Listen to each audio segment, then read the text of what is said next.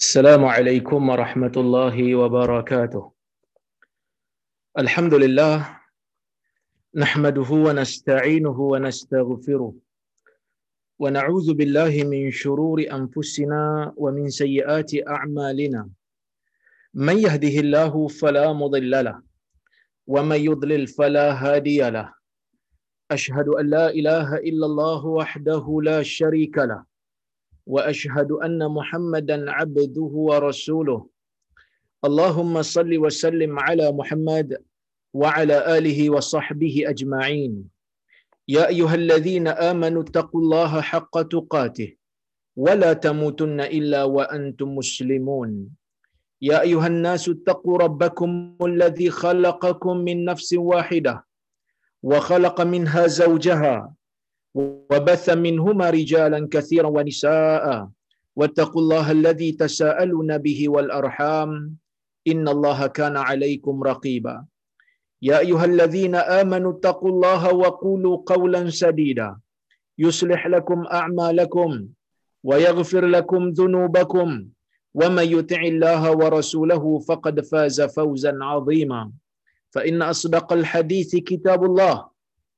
وخير الهدي هدي محمد وشر الأمور محدثاتها وكل محدثة بدعة وكل بدعة ضلالة أما بعد muslimin dan muslimat yang dirahmati oleh Allah Subhanahu wa taala sekalian alhamdulillah pada malam ini kita dapat bersama-sama berhimpun di dalam bilik kuliah Zoom ini untuk kita sambung semula perbincangan kita berkaitan dengan kitab Riyadhus Salihin karya Al-Imam An-Nawawi rahimahullah.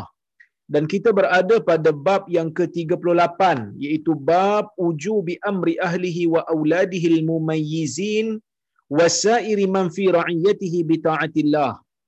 Bab kewajipan seseorang untuk menyuruh ataupun memerintahkan keluarganya, anak-anaknya yang telah mumayyiz dan semua orang yang berada di bawah tanggungannya, di bawah jagaannya untuk taat kepada Allah Subhanahu wa taala wa nahyihim 'anil mukhalafah wa ta'dibihim wa man'ihim min min irtikabi manhin anhu.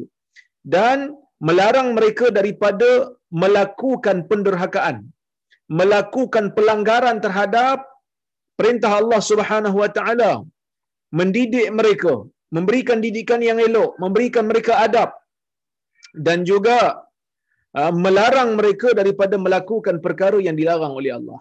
Ini bab yang kita akan bincang. Insya-Allah kita nak masuk kepada hadis yang ketiga hari ini. Hadis yang ketiga dalam bab ini, hadis yang kedua uh, hadis yang ke-302 dalam keseluruhan kitab ini. Kata Al-Imam An-Nawawi rahimahullah, wa an wa an ibni Umar radhiyallahu anhuma سمعت رسول الله صلى الله عليه وسلم يقول كلكم راع وكلكم مسؤول عن رعيته. الإمام راع ومسؤول عن رعيته والرجل راع في أهله ومسؤول عن رعيته والمرأة راعية في بيت زوجها ومسؤولة عن رعيتها. wal khadimu ra'in fi mali sayyidihi wa mas'ulun an ra'iyatihi fa kullukum mas'ulun fa kullukum ra'in wa mas'ulun an ra'iyatihi muttafaqun alaih hadis riwayat al imam al bukhari dan muslim daripada ibnu umar radhiyallahu anhuma. Abdullah ibnu Umar radhiyallahu anhuma yang merupakan anak kepada Umar ibnu Khattab dia mengatakan saya mendengar Rasulullah sallallahu alaihi wasallam bersabda. Nabi kata apa tuan-tuan? Kullukum ra'in. Setiap daripada kamu, setiap daripada kalangan kamu ini adalah pemimpin. Setiap daripada kalangan kamu ini ialah ketua yang memberikan panduan, yang memberikan pengajaran, yang memberikan didikan, yang bertanggungjawab dalam menjaga urusan orang yang berada di bawah uh, kawalan dia. Yang ber, yang bertanggungjawab uh, terhadap orang-orang yang berada di bawah tanggungan dia. Nabi kata kullukum ra'in. Nabi mulakan dengan satu ayat. Setiap daripada kamu adalah pemimpin. Setiap daripada kamu ialah orang yang bertanggungjawab terhadap sesuatu. Yang kena berikan didikan kepada sesuatu. Yang kena jaga elok-elok akan sesuatu.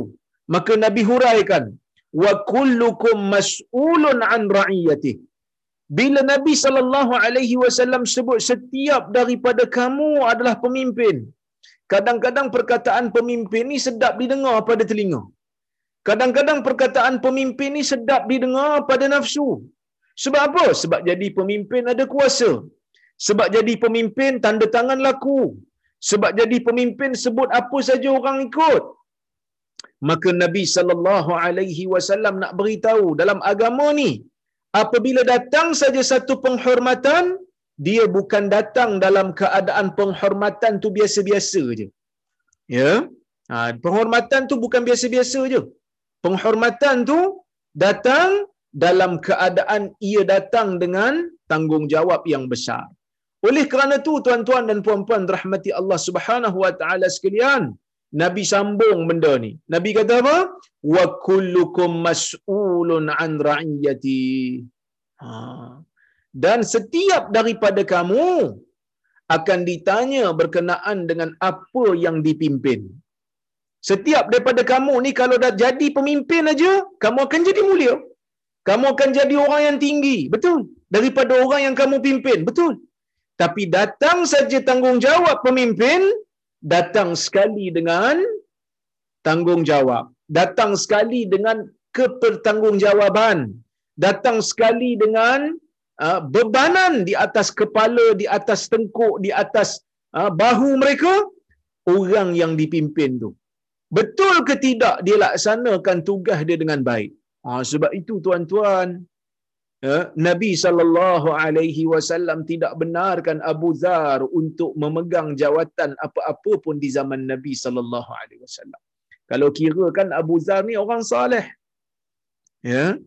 Ha, orang Abu Zar ni orang saleh, orang yang uh, ahli ibadat kita kata, orang yang beriman, orang yang betul-betul suka muhasabah diri, yang suka berinfak fi sabilillah.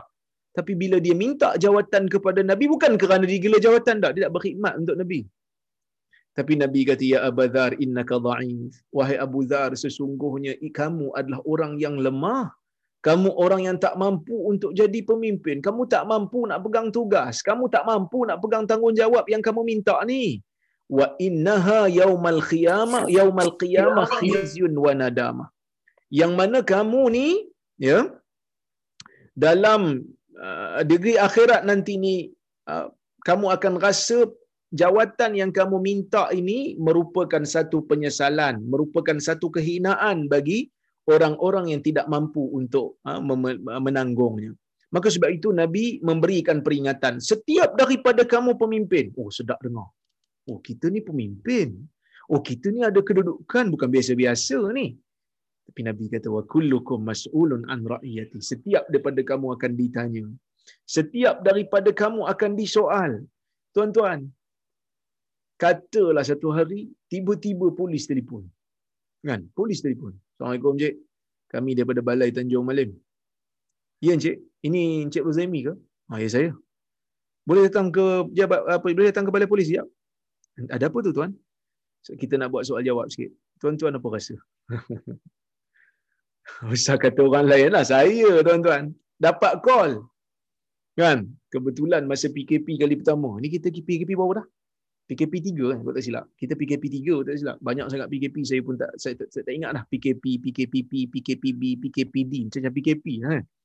Jadi, bila PKP yang pertama dulu saya dapat surat daripada seorang menteri dia minta saya datang ke Putrajaya untuk bincang satu benda.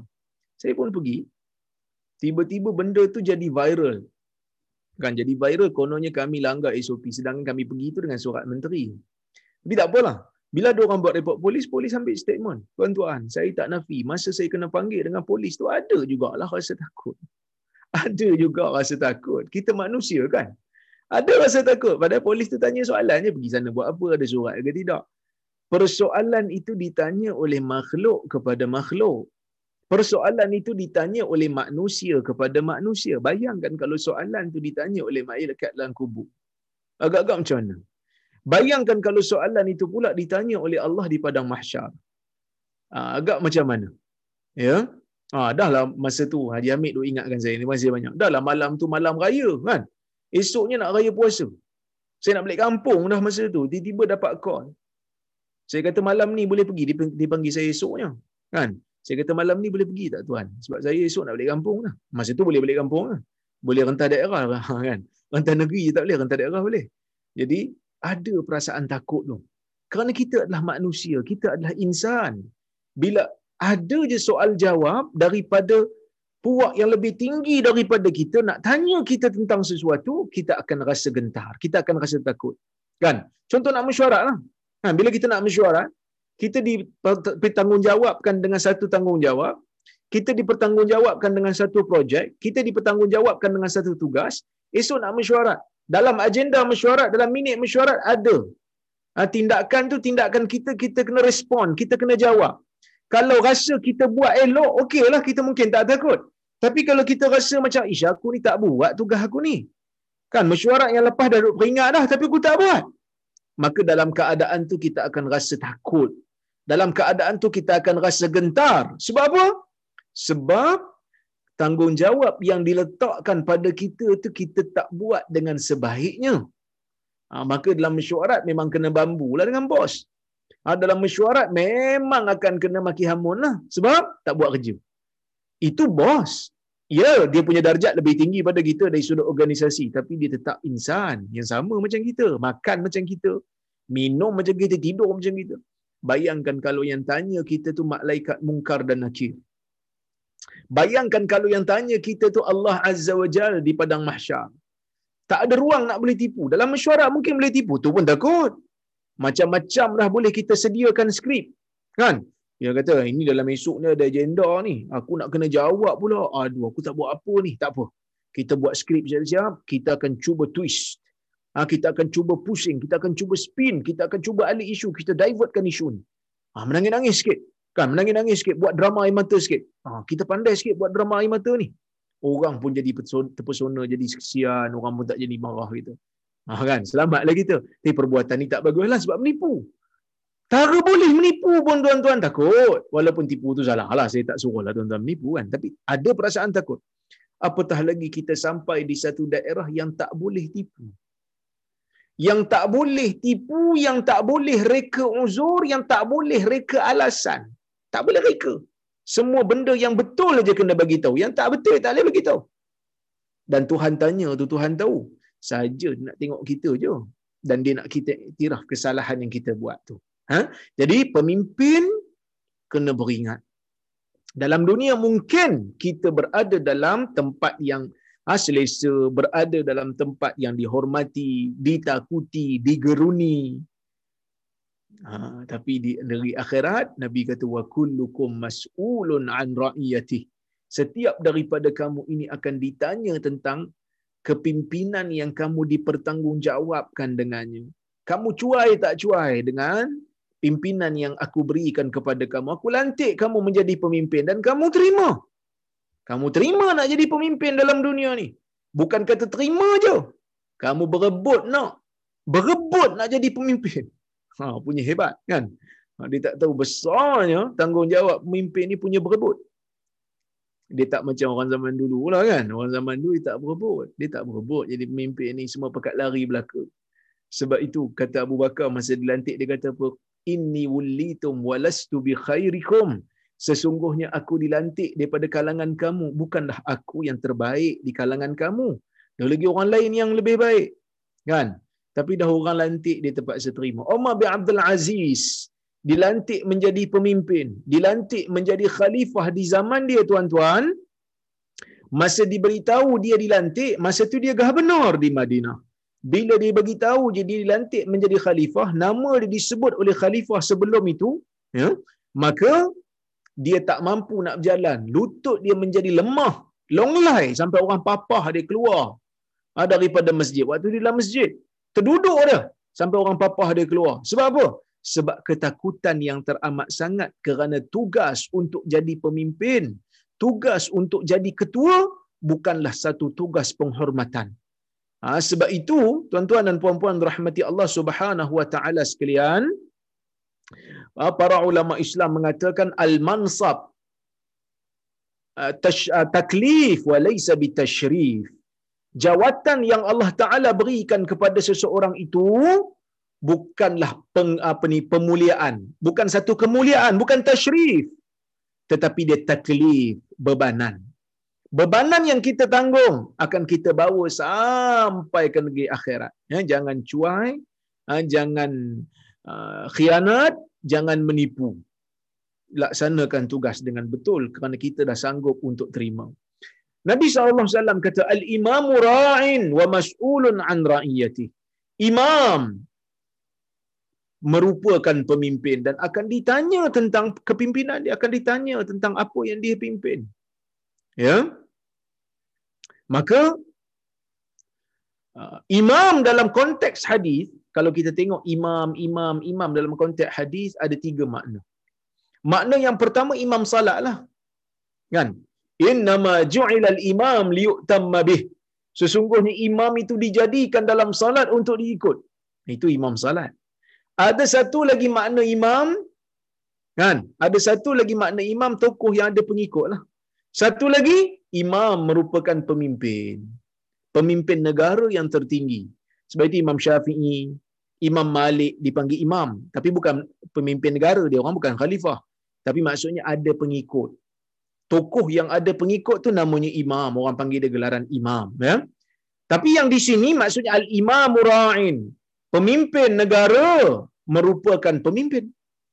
Ketua negara merupakan pemimpin, penjaga. Kena jaga kebajikan rakyat. Kena jaga hak rakyat. Kena buat tugas betul-betul. Supaya nanti bila sampai ke negeri akhirat, dia tak menyesal. Sebab itu tuan-tuan, seperti mana yang pernah saya sebut dulu, Umar bin Al-Khattab radhiyallahu anhu ketika zaman dia memerintah Madinah dia suka menerima teguran daripada rakyat dia. Sehingga kan ada rakyat yang tegur dia, seorang badui tegur dia, menangis dia sampai basah janggut dia. Kan? Ha, menangis dia sampai basah janggut dia. Ini merupakan perkara yang ditunjukkan dalam sejarah Islam. Pemimpin yang mempunyai ketakwaan.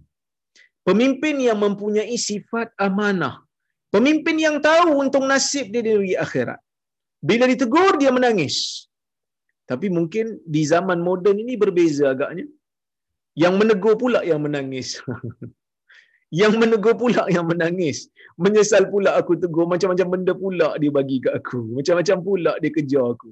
Ha, benda ni tak sepatutnya berlaku. Pemimpin orang Islam sepatutnya sentiasa muhasabah diri. Kerana dia bukannya orang yang dilantik untuk dimuliakan semata-mata, tetapi dilantik untuk menjadi khadam kepada umat untuk menjadi orang yang berkhidmat kepada umat ha, maka sebab itu kita kena beza benda ni. Kita kena tahu benda ni. Kerana apa yang kita buat dalam dunia ni dia bukan hanya berhenti di dunia. Ada persoalan timbal balas yang akan kita jawab ke negeri akhirat nanti. Saya sebut ni pun bukanlah bermakna saya anti kepada orang-orang politik. Dah. Sekadar peringatan tuan-tuan. Eh, sekadar peringatan sekadar nasihat. Nak memberikan peringatan kepada kita semua. Bila Allah Subhanahu Wa Taala muliakan kita dengan jawatan, bila Allah Subhanahu Wa Taala muliakan kita dengan kedudukan, maka kita kena gunakan sebaik mungkin, bertugas sebaik mungkin. Kerana bukan semua orang dapat. Ada orang betul-betul punya usaha, berpuluh tahun usaha nak jadi pemimpin, tak jadi dia. Kan tak jadi, tak dapat dia. Asyik kena hijack aja dia ada orang kadang-kadang tak usaha pun Allah Ta'ala bagi. Jadi kemuliaan untuk menjadi pemimpin bukan hanya kemuliaan, tetapi datang dengan tanggungjawab Allah Ta'ala nak bagi pada orang yang Allah Ta'ala pilih. Jadi bila Allah Ta'ala pilih satu orang untuk jadi pemimpin, kepada sesebuah negara, buat elok-elok. Jangan khianat, jangan mencuri, ha, jangan salah guna kuasa. Kerana semua tu akan ditanya. Ma min ahadin ha, yastar'ihi Allahu ra'iyatan mata yawma yamutu wa huwa ghashun lir'iyatihi illa harramallahu alaihi al-jannah. Hadis riwayat Bukhari. Yang bermaksud tidak ada seorang pun pemimpin yang Allah Taala berikan dia menjaga rakyat dia. Dan pada hari dia mati dia khianat kepada tanggungjawab kepada rakyat. Pada hari dia mati dia khianat dia tipu rakyat dia melainkan Allah Taala akan haramkan ke atas dia syurga. Ha, ini benda yang sangat serius, benda yang sepatutnya orang Islam kena jadi takut lebih daripada orang bukan Islam. Tapi yang peliknya hari ini banyak negara yang bukan Islam yang implement takut ni.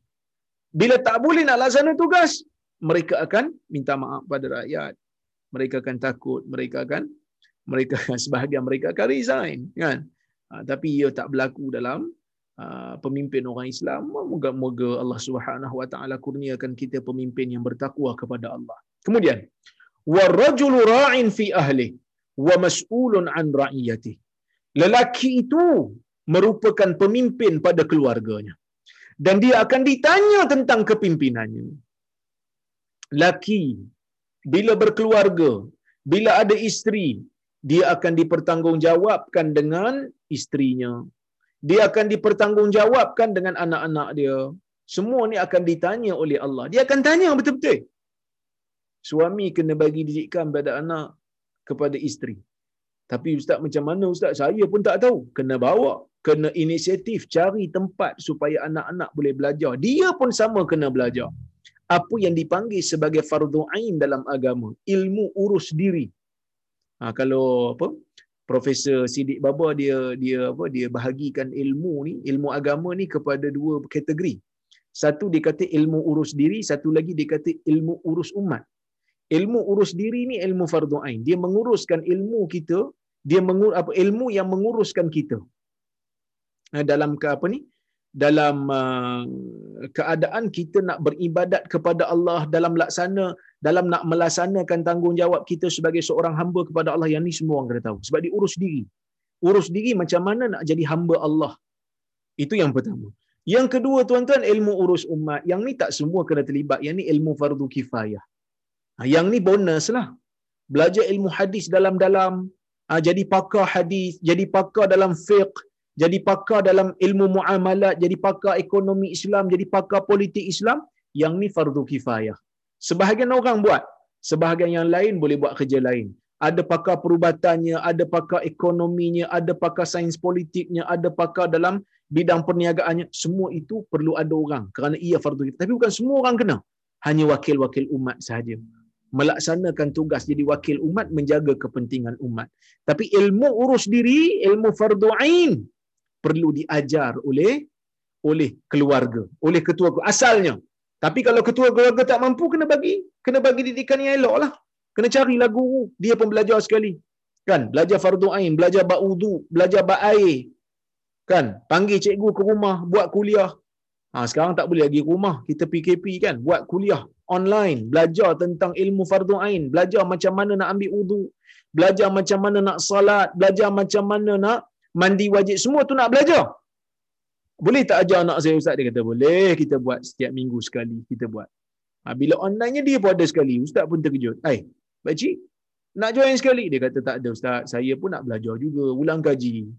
Ha, kena belajar juga. Kerana apa? Kerana ini ilmu fardu ain. Ya? Akan ditanya.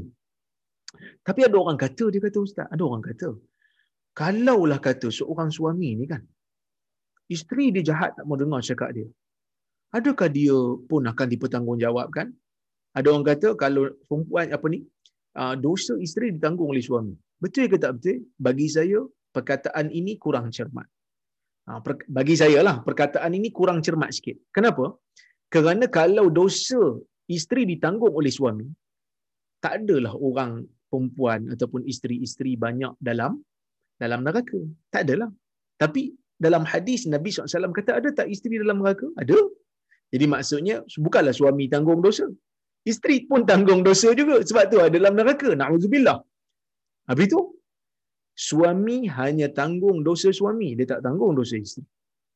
Habis itu Ustaz, macam mana kata pemimpin kena ditanya? Ya, dia akan ditanya tentang kepimpinan dia. Kalau dia ada isteri, dia tak laksanakan tanggungjawab sebagai suami, dia tak beri didikan, dia tak tegur, dia tak buat apa, maka dia akan dipertanggungjawabkan. Tapi kalau suami dia dah buat semua benda yang sepatutnya dia buat, tapi isteri tak mau ikut, Isteri sembunyi-sembunyi dalam keadaan suami tak tahu buat benda tak elok.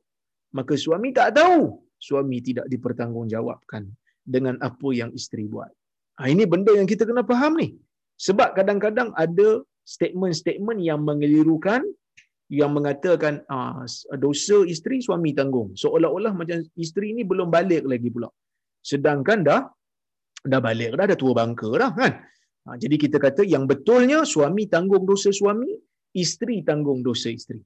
Habis tu tak ada apa tanggungjawab. Eh suami ada tanggungjawab. Bila dia tak buat tanggungjawab tu dia berdosa. Tapi itu bukan dosa isteri dia, dosa dia lah sebab dia tak buat. Tanggungjawab dia yang sebenar dalam mendidik isteri dia dengan betul. Ha? Baik. Wal mar'atu, uh, sorry. Uh, war rajulu ra'in fi ahli wa mas'ulun an ra'iyati.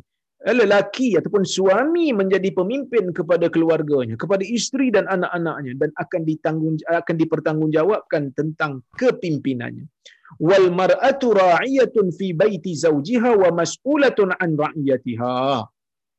Isteri menjadi pemimpin di rumah suaminya dan akan ditanya tentang kepimpinannya. Kerana zaman dulu tuan-tuan, asalnya orang lelaki keluar pergi cari nafkah. Isteri duduk rumah, jaga rumah suami. Jadi jaga rumah suami tanggungjawab isteri. Jangan bagi rumah itu diceroboh oleh mana-mana orang. Jangan ha, ambil harta-harta suami pergi sedekahkan. Ha, seperti mana Abdul Wahub sedekahkan harta Ismet Ulam Raja. Dia kata anak anda bagi zakat ayah anda. Ha, bagi zakat pakai duit engkau bukan duit aku. Kan? Maksudnya kena jaga harta suami. Kena jaga diri. Kena jaga maruah diri. Kena jaga maruah diri. Jangan memalukan suami. Ini tanggungjawab bagi seorang isteri. Kemudian Nabi kata wal khadimu ra'in fi mali sayyidihi. Khadam, hamba zaman dulu ada hamba. Hamba menjadi pemimpin kepada harta tuan dia. Hamba kena jagalah harta tuan dia. Kalau tuan dia suruh pergi kerja kat kebun, Kan, pergi kerja kat kebun aku tu. Dia kena jaga kebun tu elok-elok. Jangan pergi rosakkan kebun. Dia kata, tuan aku ni suruh aku kerja banyak sangat. Aku, apa ni, tebang je pokok dia senang. Esok tak payah pergi kerja lah. Ini merupakan satu pengkhianatan kepada harta tuan dia. Dan ini akan dipertanggungjawabkan. Seorang hamba akan dipertanggungjawabkan atas apa yang dia buat. Kecuaian dia terhadap harta tuan yang tuan dia suruh dia jaga.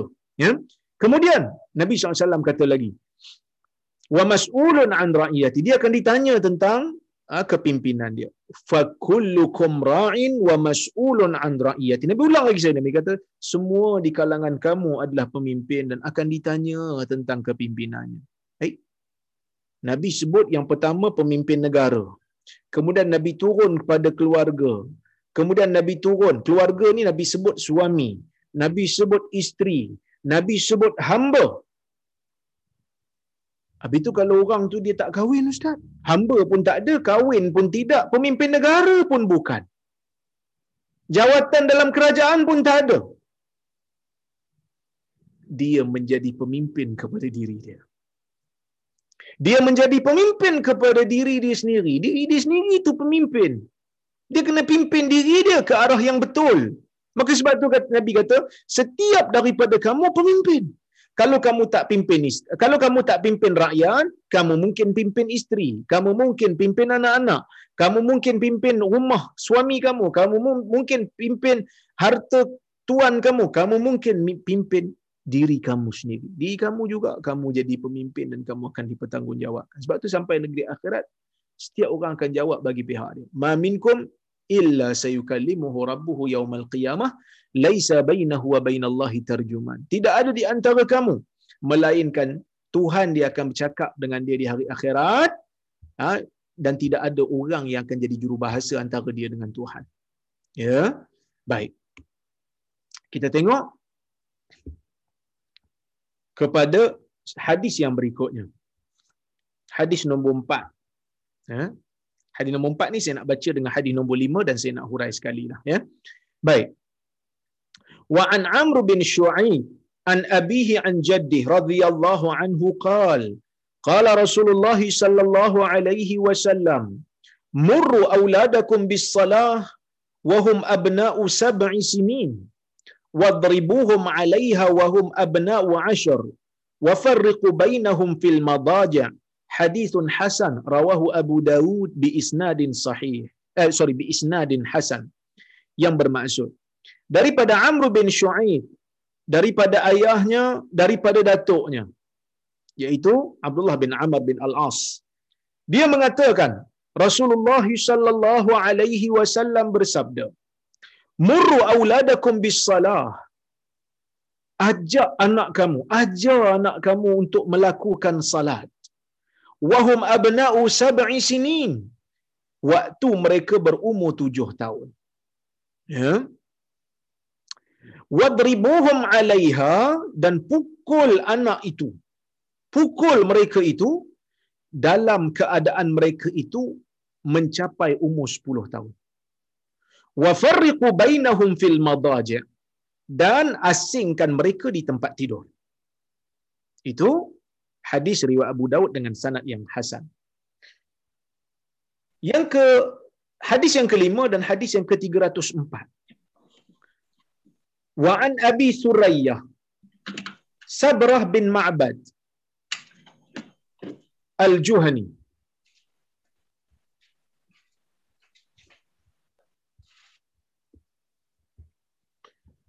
radhiyallahu anhu qal qala Rasulullah sallallahu alaihi wasallam علموا الصبي الصلاة لسبع سنين واضربوه عليها ابن عشر ابن عشر ابن إيه سوري واضربوه عليها ابن عشر سنين حديث حسن رواه أبو داود والترمذي وقال حديث حسن ولفظ أبي داود مر الصبي بالصلاة إذا بلغ سبع سنين. Yang bermaksud.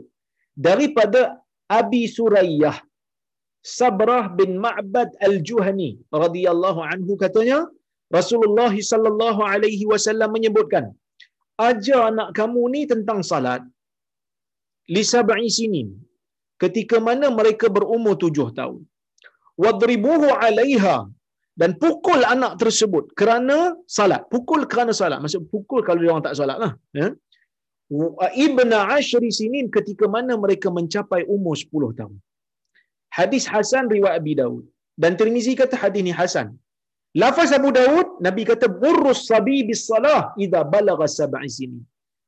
Ajak anak kamu salat apabila dia mencapai umur tujuh tahun. Tuan-tuan dan puan-puan dirahmati Allah Subhanahu wa taala sekalian.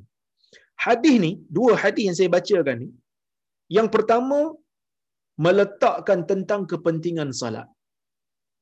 Pentingnya salat ni sampai belum balik pun Nabi sallallahu alaihi wasallam suruh untuk ajar. Bila tanggungjawab kewajipan ni ada pada atas kepala kita tuan-tuan? Kita ni dipanggil mukallaf. Ya. Ha. Kita ni dipanggil mukallaf. Mukallaf ni apa? Orang yang dibebankan dengan hukum hakam. Orang yang dibebankan dengan tanggungjawab. Lepas tu dipanggil mukallaf. Sebab tu saya sebut tadi kan. Jawatan tu taklif, bukan tashrif. Apa maksud taklif? Bebanan. Mukallaf, kaf, lam, fa. Dia tambah mim kat depan. Tadi taklif, dia tambah ta dengan ya kat tengah. Tapi asal perkataan sama. Kaf, lam, fa. Dia ambil perkataan kalf. Bebanan. Mukallaf ialah orang yang dibebankan dengan hukum. Siapa yang dipanggil mukallaf ni?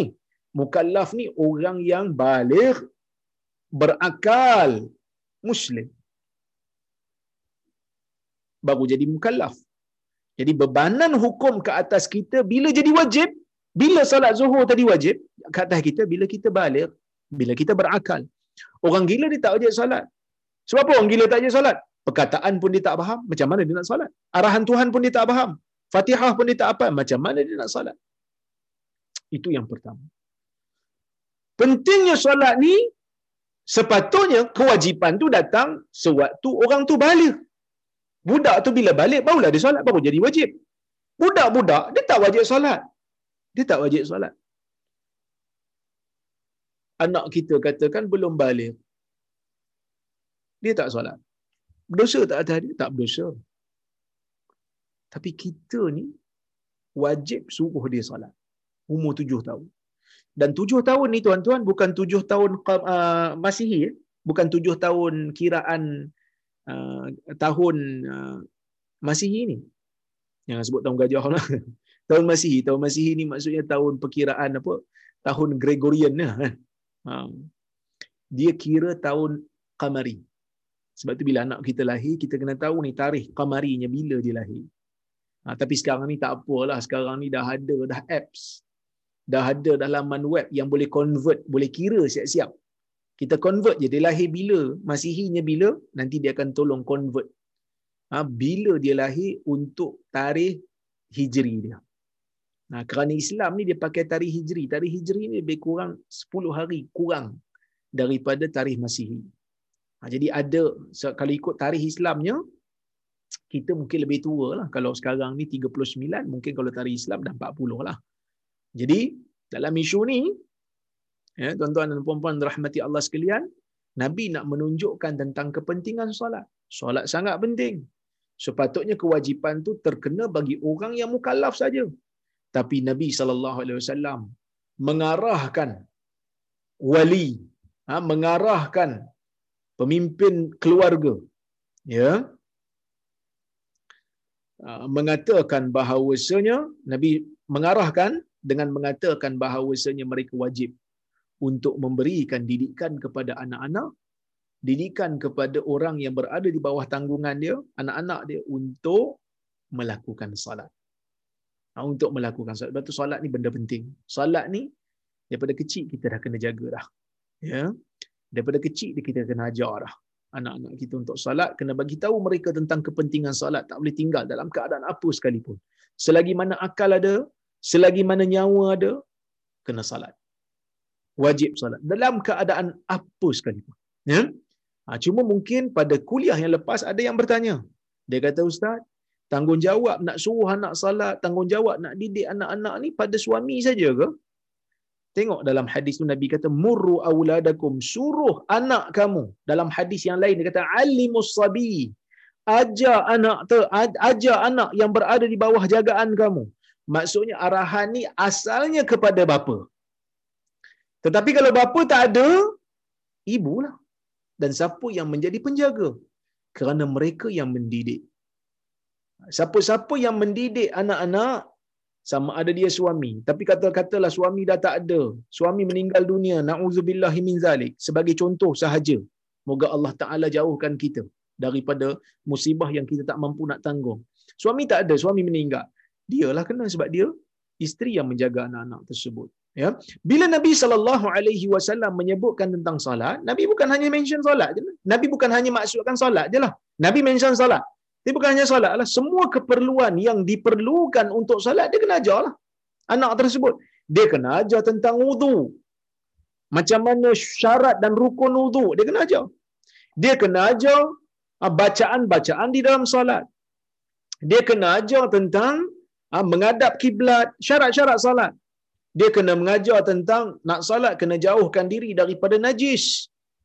Semua benda ni anak-anak perlu diberikan pendedahan. Selain daripada ajar dia salat. Sebab kadang-kadang budak-budak ni bila kita suruh dia salat, dia tak faham kenapa dia kena buat macam ni. Kenapa dia kena buat macam ni? Pasal apa ayah suruh aku buat macam ni? Maka kita kena jelaskan kepada anak-anak kita. Kita buat ni kerana kita nak menjadi hamba Allah yang baik kaitkanlah dengan kisah-kisah Nabi, kaitkanlah dengan sirah-sirah Nabi sallallahu alaihi wasallam. Bagaimana mereka begitu berusaha untuk menjadi hamba yang baik, maka kita pun kena jadi macam tu. Jadi anak-anak kita akan faham, kenapa aku kena buat benda ni sampai benda ni jadi habit. Sampai kalau sampai satu keadaan kita tak suruh pun dia kata saya kena solat. Sebab solat dah menjadi satu rutin bagi saya. Kalau tak solat dia akan tanya. Kalau ayah terlambat sikit solat dia akan tanya. Ya, jom kita solat. Oh, tu best lah. Dia A. A lah. Kalau boleh buat macam tu. Ya? Ajar anak berkenaan dengan wudu. Ajar anak berkenaan dengan rukun dan syarat wudu. Ajar anak berkenaan dengan salat. Rukun dan syarat salat. Bacaan-bacaan dalam salat pun kena ajar. Bermula daripada fatihahnya. Bermula daripada iftitahnya. Kemudian fatihah kemudian bacaan surah, kemudian rukuk, kemudian bacaan rukuk, kemudian iktidal, bacaan iktidal, sujud. Sebab tu saya kata tuan-tuan, cikgu-cikgu yang mengajar sekolah rendah ni pahala mereka besar. kerana mereka mengajar anak-anak bangsa. Mereka mengajar anak-anak orang Islam ini asas-asas ilmu yang diamalkan sehingga mereka meninggal dunia. Saya kata, kadang-kadang kita yang duduk universiti ni, saya duduk universiti, mengajar ilmu-ilmu yang bersifat teknikal. Saya mengajar ilmu takhrijul hadis. Macam mana nak nilai hadis sahih ke tak sahih. Saya ajar pelajar saya. Macam mana ulama-ulama ni metodologi mereka menulis kitab-kitab hadis. Saya ajar. Apa beza? Kenapa nama kitab ni sunan? Kenapa nama kitab ni sahih? Kenapa nama kitab ni mustadrak? Kenapa nama kitab ni musnad Ahmad? Bukan sahih Ahmad. Ha, sahih Ahmad. Semua tu saya ajar. Tapi tuan-tuan, yang saya ajar ni ilmu teknikal. Bukan semua orang belajar. Tapi cikgu-cikgu yang berada di sekolah kafar, cikgu-cikgu yang berada di sekolah rendah, mereka ajar anak-anak benda yang asas. Mungkin kita rasa macam lah benda asas ajar tak ada apa. Tapi pahala sangat besar.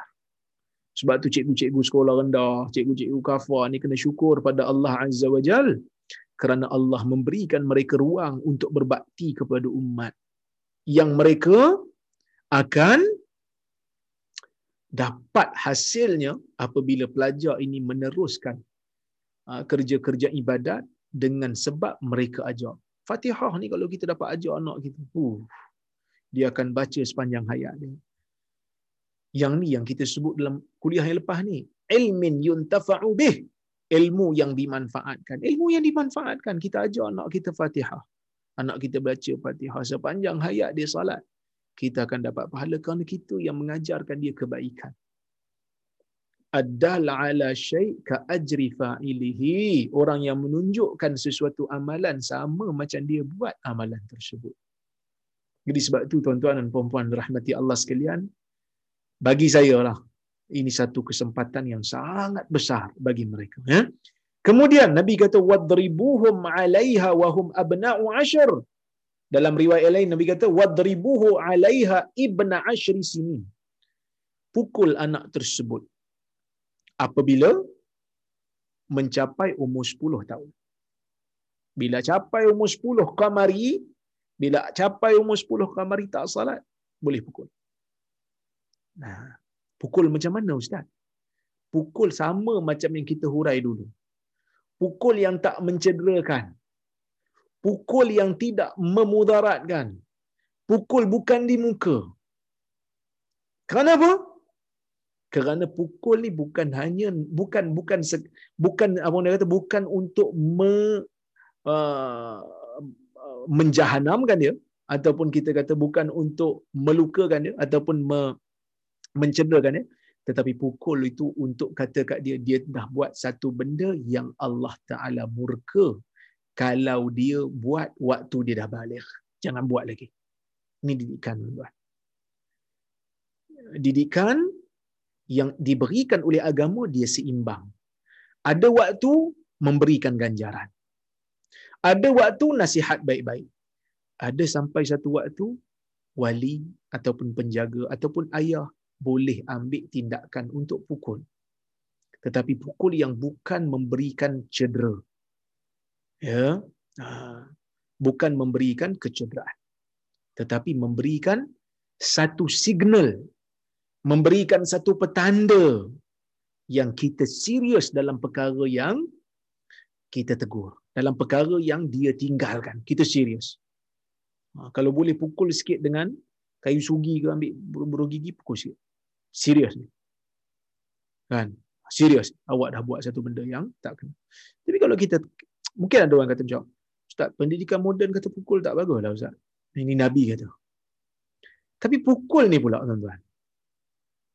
Kalau kita fikir umur tujuh tahun, kita dah suruh dia salat umur tujuh tahun. Daripada tujuh tahun nak pergi ke sepuluh tahun ni ada tiga tahun. Ada tiga tahun. Maksudnya tiga tahun kali dengan tiga ratus bulan apa uh, apa ni kita punya setahun apa? Ha, tuan-tuan cuba kira sikit. 354 hari betul? Ha, cuba kira. 354 hari kali kan dengan uh, 3 kali 3 354 354 saya pun tak ingat. Ha, tak apalah kita ambil 354 kali 3. Dia berapa? Ada 1000 lebih lah, 1062. Contoh. 1062 ni maksudnya 1062 ya. Um, hari. 1062 hari.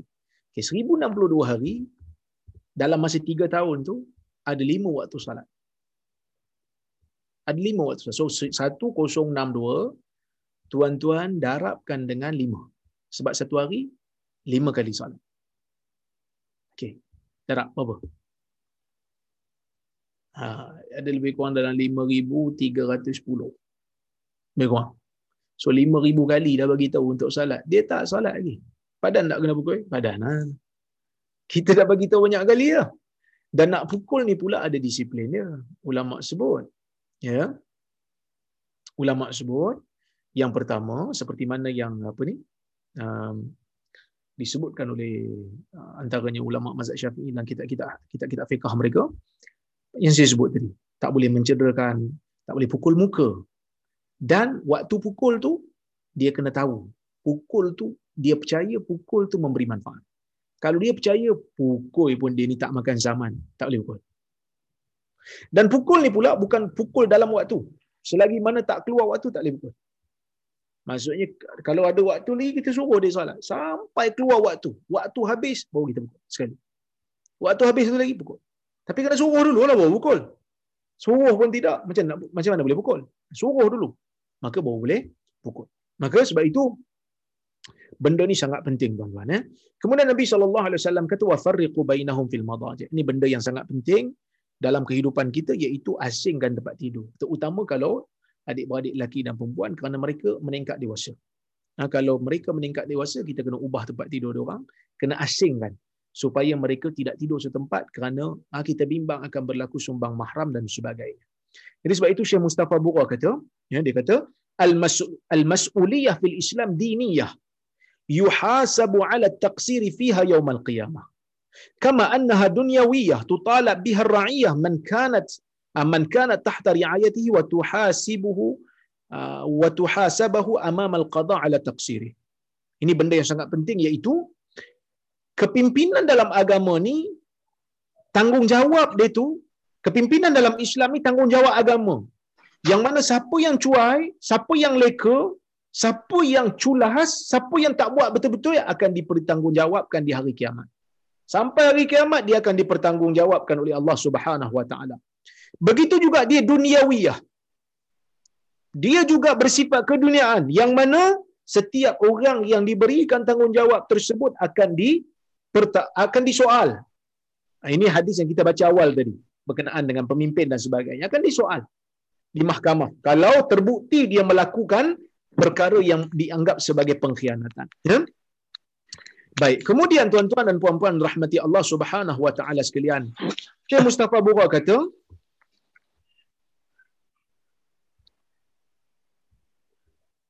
Syekh Mustafa Bura kata lagi, dia kata apa? Dia kata, yajibu ala al-awliya min aba wa ghairihim amru awladihim bis salah kama bayan fil hadis. Iaitu, wajib ke atas setiap wali, wajib ke atas setiap penjaga, sama ada daripada kalangan ayah atau selain daripada ayah, ibu ke dan sebagainya, mengarahkan anak-anak mereka untuk melakukan salat. Seperti mana yang Nabi sallallahu alaihi wasallam jelaskan. Uh, kama kama bayyana fil hadis. Sebagaimana disebutkan seperti mana yang Nabi sallallahu alaihi wasallam sebut dalam hadis. Wa ta'limuhum ahkamaha. Dan wali-wali ini penjaga-penjaga ni kena mengajar anak-anak ini anak-anak kecil ni hukum-hukum yang berkaitan dengan salat yang saya sebut tadi lah hukum-hukum. Bukan ajar salat aja, ajar hukum. Yang ni kena buat. Yang ni sunat buat. Yang ni kalau tak buat salat daripada awal sampai sudah tak sah. Contohnya. Yang ni kalau tak buat, kalau lupa tak apa. Yang ni kalau tak buat, kena sujud sawi. Tuan-tuan kena, kita hadir kuliah kena bawa mari anak-anak sekali. Supaya mereka faham tentang hukum hakam salat. Hmm? Wa a'malaha. Ahkamaha satu, a'malaha satu. Hukum satu, nak buat macam mana pun kena. Sebab tu praktikum salat kan. Mungkin ada sebahagian daripada kita, ada orang yang cakap kat saya, dia kata, Ustaz Rura ni tak habis-habis. Kuliah salat, salat, salat. Dia kata, saya letih dah belajar salat. Dia kata, tak apalah dia nak marah, dia tunjuk dia pandai dapat salat ni. Tapi anak-anak baru lahir, anak-anak baru balik, anak-anak yang baru memayis, mereka perlu belajar hukum salat. Anak-anak ini perlu belajar. Kerana mak ayah mereka mungkin terlepas pandang dulu. Mungkin mak ayah mereka pun baru nak belajar. Maka sebab itu kita uh, adakan kuliah-kuliah salat ini berterusan. Sebab itu ulama-ulama menulis kitab salat ni tak berhenti daripada dulu sampai sekarang ada je kitab salat ditulis. Kerana nak mengajar mereka. Ya? Dan kena ajar syarat-syarat. Eh apa pula beza ni? Syarat dengan rukun. Ha ini benda nak bagi tahu tuan-tuan. Rukun sesuatu yang kalau tak buat tak sah salat. Tu rukun. Syarat kalau tak buat pun tak sah salat. Ha. Tapi tu apa beza? Kenapa dibezakan dengan syarat dan rukun? Cuba kita tengok. Syarat salat apa dia? Syarat wajib salat. Pertama, uh, berakal. Kedua, balik. Ketiga, Islam. Keempat, masuk waktu. Itu ha, syarat wajib salat suci daripada hadas uh, hadas uh, besar contohnya. Ha, itu wajib solat. Yang kedua syarat sah salat ambil wudu tutup uh, tutup aurat menghadap kiblat bersih daripada najis. Ha, itu syarat sah salat tapi rukun salat ha, rukun salat ha, niat takbiratul ihram baca fatihah rukuk iktidal sujud. So apa beza? Dua-dua ni kalau tak buat salat tak sah. Ya tapi kenapa ulama beza? Ah, cantik tuan-tuan. Perbahasan ulama sangat cantik. Mereka bezakan kerana memang beza. Walaupun dua-dua sama, tak buat, salat tak sah. Tak buat, tak penuhi, salat tak sah. Rukun kau tak buat, salat tak sah. Syarat tak buat pun, salat tak sah. Syarat sah salat, kena buat. Kena tutup aurat. Kalau tak tutup aurat, tak sah. Kena pandang kiblat. Tak pandang kiblat, salat tak sah. Tapi tu buat macam mana? Apa beza? Kenapa bezakan? Kita bezakan tuan-tuan kerana apa? Kita bezakan adalah disebabkan oleh kerana um, kita kata syarat ialah sesuatu yang bukan daripada perbuatan salat. Contoh, tutup aurat. Tutup aurat bukan perbuatan salat tapi diperlukan dalam salat. Terhindar daripada najis. Dia bukan perbuatan salat, tapi dia diperlukan dalam salat. Rukun, rukun tu perbuatan dalam salat. Takbiratul ihram, baca Fatihah tu semua sebahagian daripada salat. Jadi rukun dan salat ni dua-dua sama dari sudut kalau tak buat tak sah. Tapi rukun dalam salat, syarat luar salat. Okay. Jadi kena kena belajar hukumnya, rukunnya, syaratnya wa ta'widahum 'ala al-qiyam biha dan kena biasakan mereka untuk melaksanakannya. Biasakan anak-anak dengan salat. Sebab tu kena ajar daripada kecil. Kena ajar daripada umur umur mumayyiz. Sebenarnya umur tujuh tahun ni umur mumayyiz. Biasanya budak umur tujuh tahun dah boleh faham arahan. Dah boleh beza baik dan buruk. Dah boleh faham arahan tu kira mumayyiz lah. Kan? Dah boleh beza baik dan buruk. Dah boleh cakap elok dah boleh kalau kita tanya yang ni dengan ni mana lagi bagus? Ah itu maksudnya dah mumayyi umur tujuh tahun dah mumayyi biasanya mumayyi saja boleh fikir aja. Terus kita ingatkan dia dengan salat instil kita doktrin dia dengan dengan kepentingan salat wa ta'dibahum ala tarkiha walau bidard dan kita kena ajar mereka didik mereka kalau mereka tak salat mereka meninggalkan salat kita didik mereka walaupun dengan dengan uh, memukul pukulan yang tidak mencederakan lah ya. Kemudian alal aba siyanatu aba siyanatu auladihim mimma qad yuthirul fitnah fi nufusihim. Wa khasatan fi dawr al murahaqa haythu yata'akkad ala al ab ay yubayyana hurmata kashf al awrah. Ke atas ayah-ayah jaga anak mereka daripada perkara yang boleh menyebabkan berlakunya fitnah kepada diri mereka Nabi sallallahu alaihi wasallam tadi sebut tentang bezakan asingkan tempat tidur. Nabi sallallahu alaihi wasallam sebut mention tentang asingkan tempat tidur. Asingkan tempat tidur ni benda yang Nabi sallallahu alaihi wasallam suruh kerana Nabi bimbang akan berlakunya fitnah, akan berlakunya perkara yang tak diingini syahwat timbul sedangkan tu adik-beradik. So daripada awal asingkan. Jauhkan. Ha, jauhkan diri. Jauhkan diri mereka daripada perkara yang boleh menyebabkan mereka terangkat syahwat dan sebagainya. Ya. Wa khasatan fi dauril murahaqah. Terutamanya waktu mereka berada dalam uh, uh, tempoh remaja. Haitsu yata'akkad 'ala al-ab ay yubayyin hurmata kashfil aurah. Begitu juga wajib ke atas ayah untuk menjelaskan kepada mereka pengharaman untuk membuka aurat. Kan? Jadi bila mereka sampai umur tujuh tahun, sepatutnya dah sebut dah tentang hukum tutup aurat dan sebagainya kerana benda ini diperlukan dalam salat. Bila bezakan tempat tidur je, anak-anak akan tanya, kenapa dulu tidur sekali, sekarang dah tidur asing-asing? Kan? Ha, kita kena sebut. Kerana dah besar. Kerana aurat ni tak boleh ditengok, tak boleh dilihat dan sebagainya.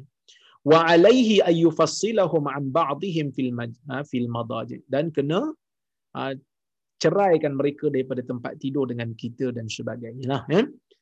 Wa idza tawaffara as-sakan fayukhassis likulli waladin hujrah yastaqillu biha. Kalau mampu hendaklah dikhususkan bagi setiap anak tu ada satu tempat yang khas untuk dia lah kalau mampulah kalau tak mampu ulama mazhab Syafi'i sebut Imam Nawawi juga sebut beberapa ulama juga sebut ini yang terbaik ya ha, ini Ah, yang terbaik. Kalau tak mampu, maka ah, bagi satu katil satu. Tak mampu juga, ah, biar mereka ini tidur dalam keadaan ada pemisah antara mereka. Kita letakkan pemisah bantal dan sebagainya. Kalau mereka tidur satu katil. Kalau tak mampu juga, tidur berpakaian. Jangan tidur tak ada pakaian. Tapi ada pakaian tu baguslah. Ada pakaian tu maksudnya ada penghalang di antara diri mereka, jasad mereka dengan jasad adik-beradik yang lain. Itu kalau tak mampu sangatlah. Ya. Kemudian sinnul tamyiz wa ta'lim as-sabi'ah. Ha, ini benda penting. Umur uh, mumayyiz dan juga umur untuk mula mengajar benda-benda ibadat ni seeloknya umur tujuh tahun. Kalau nak awal lagi lagi bagus. Eh? Tujuh tahun ni merupakan satu benda yang kita kena ajar dah mereka. Wasinul murahaqah tabda minal ashirah. Umur mereka ni nak meningkat. Murahaqah ni meningkat nak masuk kepada umur remaja tu bermula pada umur sepuluh. Wa hadha min tawjihatin nabi SAW at-tarbawiyah. Ni di antara benda yang uh, orang kata apa? Didikan nabi ataupun petunjuk daripada nabi sallallahu alaihi wasallam dari sudut uh, memberi panduan didikan ibu ayah kepada anak-anak wa bayan li khasa'is tufulah min awal murahaqah fi majal tarbiyah wa ta'lim dan nabi membezakan di antara ciri-ciri keanak-anakan dan keremajaan anak-anak ni kita ajar dulu, biasakan dulu, mas dekat-dekat nak jadi remaja ni, kita dah mula berikan keseriusan dalam ha, berikan sikit sifat serius dalam nak mendidik anak-anak ni. Wallahu taala a'lamu bissawab. Ya? Baik. Kemudian um, Syekh juga sebut, ya, Syekh juga sebut dia kata alal aba wal ummahat ay yakunul qudwal hasanah fi ada'i ta'at. Bila kita nak suruh anak kita salat, kita kena salatlah juga. Sebab tu dia kata ke atas ayah dan juga ibu-ibu kena jadi qudwah hasanah. Kena jadi contoh kena jadi teladan dalam melaksanakan ketaatan. Liyakuna tawjihuhum li abnaihim qa'iman 'ala tatbiq wal muhakah wal qudwah. Supaya arahan mereka supaya mereka punya orang kata apa ah, petunjuk kepada anak-anak menjadi uh, berdiri di atas practicality. Bukan hanya ayah suruh anak pergi solat tapi ayah tak solat pun. Kan? Muhakah baru dia orang boleh dia orang boleh tiru. So dia, kita bawa dia orang pergi masjid kalau boleh sekarang tak boleh kan dulu. Ataupun kita solat di rumah kita ajak dia orang solat sekali. Izla faidata min talabil ab min abnaihi ada ussalah ah, min talabil ab min min, min abnaihi ada as-salah wa huwa ghairu multazim biha. Jadi tak ada faedah ayah suruh anak solat tapi ayah tak melaksanakan salat. وكذا يتعين على المعلمين والمدرسين أن يكونوا القدوة حسنة في أداء الصلاة وسائر العبادات أداء أداء الصلاة وسائر العبادات ليكون توجيههم مؤثرا وأدعى إلى استجابة الأطفال والمتعلمين Dan dia kata wajib juga ke atas guru-guru yang mengajar anak-anak murid ini untuk menjadi contoh yang baik dalam melaksanakan salat dan ibadat-ibadat lain. Supaya didikan mereka ini memberi kesan dan lebih ya dan lebih kepada uh, menjawab ataupun dan, dan lebih menjadikan anak-anak ni istijab uh, uh, cenderung untuk mengamalkan apa yang ditunjukkan ataupun yang diarahkan kepada mereka. Jadi mereka tak kata, "Alah suruh saya." Tak uh, dia tak, tak ayah tak buat pun, mak tak buat pun, cikgu tak buat pun. Uh, ini benda yang uh, kita tak maulah. Nah, wallahu taala alam bisawab. Saya saya kira cukuplah sekadar tu untuk malam ini. Insya-Allah ada masa kita bertemu lagi. Saya tengok kalau ada soalan ataupun komen, insya-Allah saya cuba jawablah. Assalamualaikum doktor. Waalaikumsalam warahmatullahi wabarakatuh. Saya ada buat korban beberapa ekor yang saya buat, adakah saya dilarang untuk memotong rambut dan kuku sehingga selesai semua haiwan dikorbankan ataupun bagaimana? Hanya yang pertama saja. Maksudnya kalau pertama dah disembelih, katalah satu orang tu dia ada korban lima ekor. Jadi bila lima ekor tu ada dikorbankan pada raya pertama, ada yang dikorbankan pada raya kedua dan ketiga. Jadi kita korbankan, ah, kita boleh untuk memotong kuku dan rambut ini tak jadi makruh dah apabila haiwan yang pertama disembelih. Haiwan yang kedua dan ketiga tu tak jadilah. Uh, orang kata apa halangan. Walaupun sebelum disembelih yang kedua dan ketiga tak jadi halangan dah untuk kita potong kuku dan rambut sebab apa? Sebab Nabi kata hatta yudahhiya sehingga dia melakukan korban. Selesai korban sekali satu haiwan dia dah dikira berkorban dah. Ha, tak perlu tunggu sampai habis. Wallahu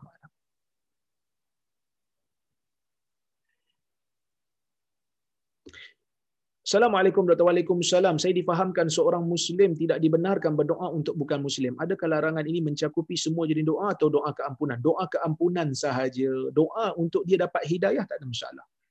Sebab itu Nabi SAW pernah sebutkan Allahumma hdi qawmi. Ya Allah berikan hidayah kepada kaumku. Ha, ya? Ha, seperti mana Nabi SAW pernah berdoa kepada Allah ha, untuk Allah memberikan hidayah kepada ibu kepada Abu Hurairah. Allahumma hdi umma Abi Hurairah. Ya Allah berikan hidayah kepada ibu kepada Abu Hurairah. Ha, kemudian ibu Abu Hurairah pun menerima Islam. Pada asalnya dia benci pada Islam. Disebut depan Abu Hurairah benda yang Abu Hurairah kata aku benci untuk dengar perkara itu kerana dia sebut benda yang tak elok pada Nabi SAW. Jadi doa mereka mendapat hidayah tidak menjadi masalah. Ya, doa yang tak dibenarkan doa untuk mereka dapat rahmat setelah mereka meninggal dunia. Baik. Salam Ustaz. Waalaikumsalam. Apakah kewajipan salat pada orang yang terlantar sakit seperti strok yang tak mampu bercakap atau bergerak? Selagi mana mereka boleh faham arahan, ha, selagi mana mereka itu sedar dan orang kata apa conscious, kita bagi arahan mereka faham, akal mereka masih berfungsi, kita ambilkan wuduk untuk mereka. Kita bagi tahu ni ambil wuduk ya, kita ambil wudukkan untuk mereka, kemudian mereka salat sekadarnya. Selagi, ha, kalau mereka tak mampu nak mengiring, mereka baring. Kalau mampu duduk, duduk dan sebagainya. Itu semua kita yang seperti mana dibincangkan dalam kitab-kitab fiqh. Wallahu a'lam.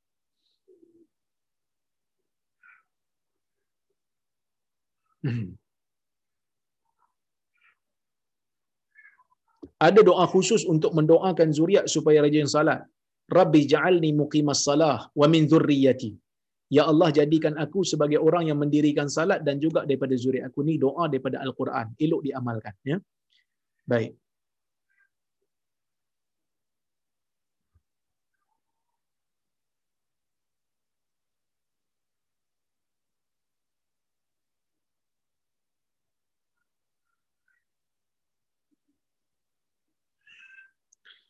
Salam Doktor Waalaikumsalam. Apa hukum mandi wajib jika air mazni mazi kot ni ya? Mazni dia tulis. Ni mani ke ma, dia mungkin mazni ni gabungan di antara mazi dan mani kau jadi mazni ya. Okey. Apa hukum mandi wajib jika air mazi masih keluar even still selepas basuh still keluar? Adakah wajib untuk tunggu dulu ataupun boleh terus mandi? Ini air mani ni kau sebab dia kena mandi ya. Baik. Air mani ni memang mewajibkan mandi. Cuma mazhab Syafi'i kata kalau lepas mandi dia still keluar kita kena mandi lagi. Majoriti ulama kata kalau lepas mandi still keluar. Dia bukan air baru tapi baki yang sebelumnya dia hanya membatalkan wudu. Kerana mereka kata air mani ni air yang keluar dengan kelazatan. Ha, bukan keluar ha, meleleh. Ha, itu baki yang lepas. Kita dah mandi dah pun. Cuma dia membatalkan wuduk sahaja kena ambil wuduk baru. Kena basuh kawasan tu kena ambil wuduk baru. Tapi bagi saya lah, selamatnya tunggu habis dulu lah. Ha, tunggu habis dulu, tunggu keluar habis dulu. Kalau boleh tunggu sampai minum banyak sikit sampai kita buang air kecil dulu. Ha, biar habis-habis keluar. Eh? Baik. Dan selepas saya ikut pengajian doktor, ya, saya dah tak kunut. Tapi bismillah still kuat. Macam mana tu? Tak ada masalah. Isu khilaf. Baca kuat ni ada riwayatnya, bismillah. Tapi walaupun riwayat yang kata Nabi baca bismillah slow lagi lagi banyak riwayat daripada yang baca kuat. Dua-dua tidak me, tidak menjadi masalah. Boleh berlaku. Ya.